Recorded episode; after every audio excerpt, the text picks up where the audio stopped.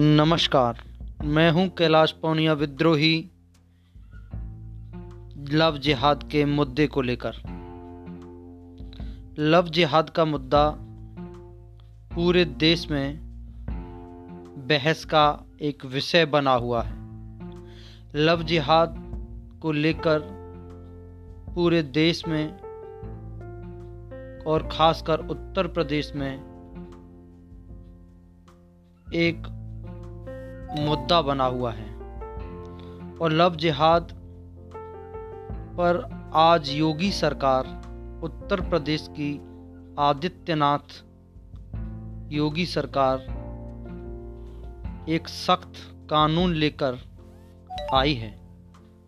Love जिहाद पर कानून योगी सरकार जो लेकर आई है, इसी मसले को लेकर लव जिहाद के एक सलामत अंसारी और प्रियंका खरवार के मामले को लेकर हाई कोर्ट इलाहाबाद ने अपना फैसला सुनाया। हाई कोर्ट इलाहाबाद में यूपी की आदित्यनाथ योगी की नेतृत्व वाली सरकार की तरफ़ से लव जिहाद और सिर्फ़ शादी के लिए धर्मांतरण के विषयों को लेकर अर्जी दाखिल की थी।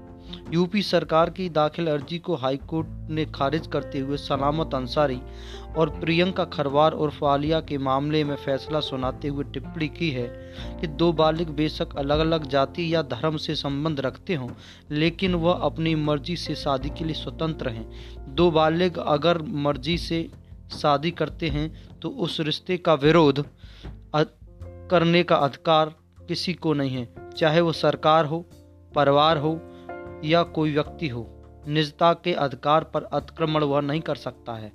न्यायालय दो बालक के मर्ज़ी से हुए शादी के विवाह को हिंदू और मुसलमान की नज़र से नहीं देख सकता है।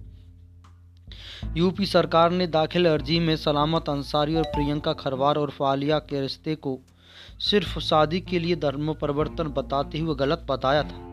लेकिन हाईकोर्ट ने इसे खारिज कर दिया तो सरकार ने सलामत अंसारी और प्रियंका खरवार के मामले को चुनौतीपूर्ण लेते हुए पूर्व उद्घोषित लव जिहाद के मुद्दे पर सख्त कानून ले आई है।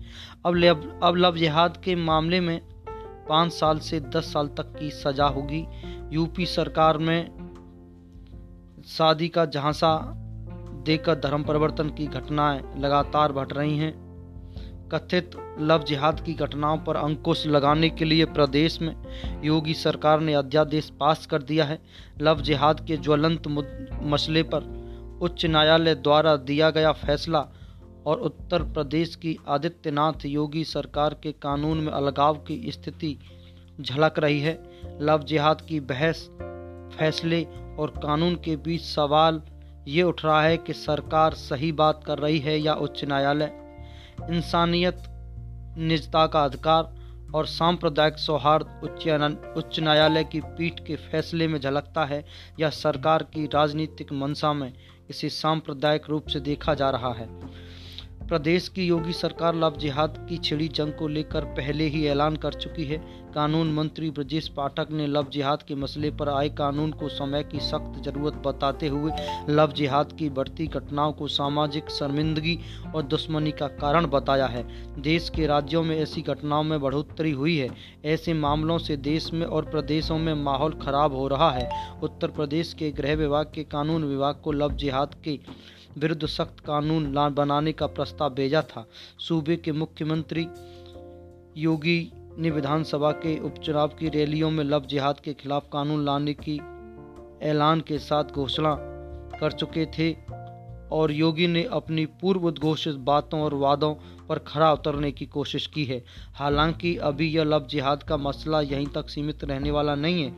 इस मसले को कुछ लोग सुप्रीम कोर्ट ले जाने का विचार बना रहे हैं। योगी सरकार इस फैसले से सेकुलरिस्ट खेल खेमे में सुख बुगाहट की आहटें हो सकती हैं।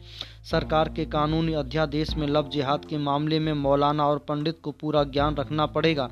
नहीं तो कानून के लफड़े में पड़ जाएँगे और कोर्ट कचहरी के चक्कर में कानून के दरवाजों से टक्कर खाते रहेंगे। योगी आदित्यनाथ की अध्यक्षता में हुई राज्य मंत्रिमंडल की बैठक में शादी के लिए धोखाधड़ी का धर्मांतरण किए जाने की घटनाओं पर रोक लगाने संबंधी कानून के प्रस्ताव को मंजूरी दे दी गई है।